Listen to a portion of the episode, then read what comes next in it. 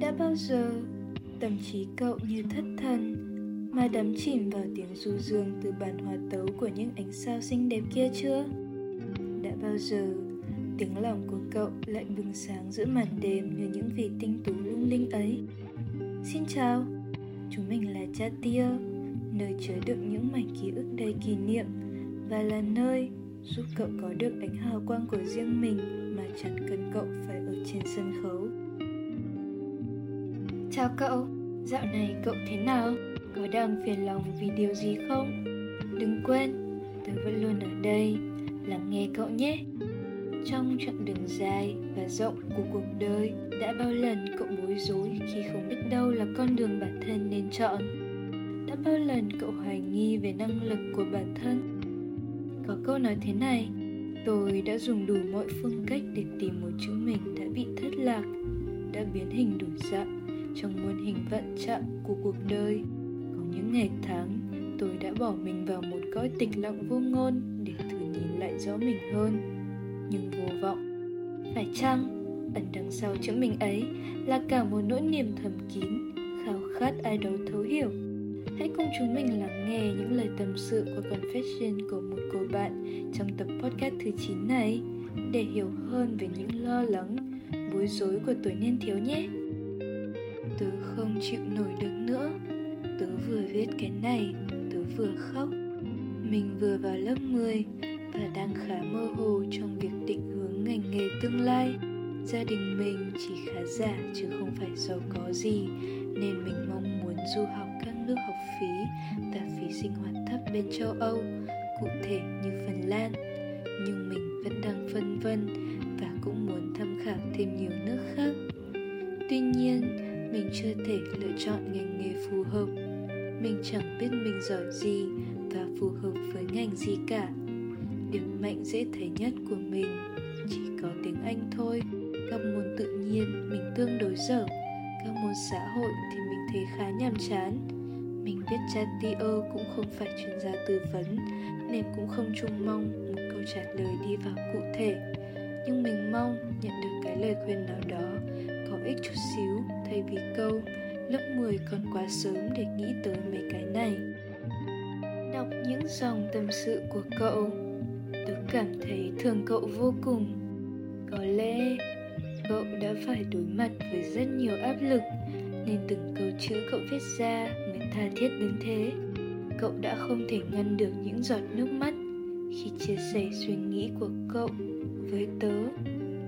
Cậu là người có nhiều ước mơ, nhiều hoài bão nhưng cậu vẫn đang hoài nghi về chính bản thân và chẳng biết đâu mới là con đường phù hợp đâu mới là hướng đi đúng đắn nhất.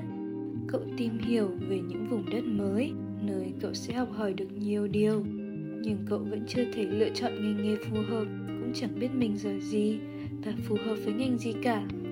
Cậu có những ưu điểm của mình cũng có cả những khuyết điểm. Cậu nói thế này điểm mạnh dễ thấy nhất của mình chỉ có tiếng anh thôi. Các môn tự nhiên mình tương đối dở. Các môn xã hội thì mình thấy khá nhàm chán.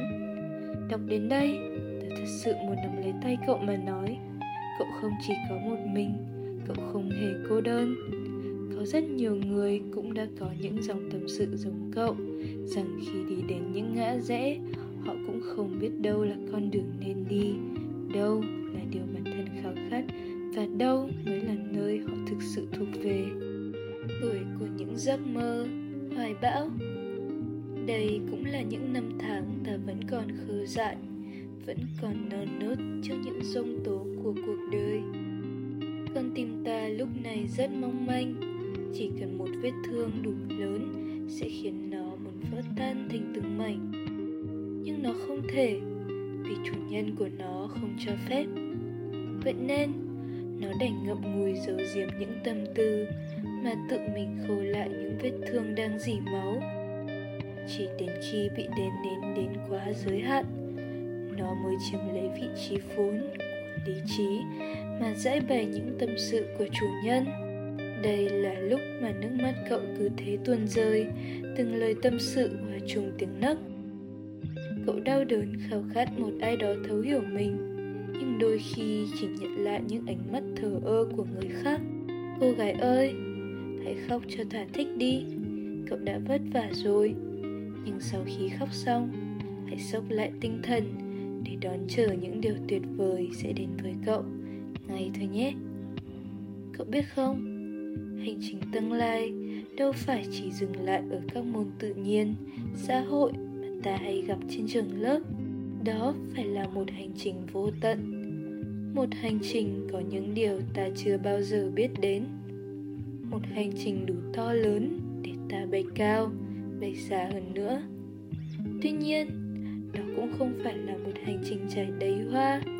Ta sẽ vấp ngã, rất đau, sẽ mệt mỏi rất nhiều và đôi khi là muốn bỏ cuộc.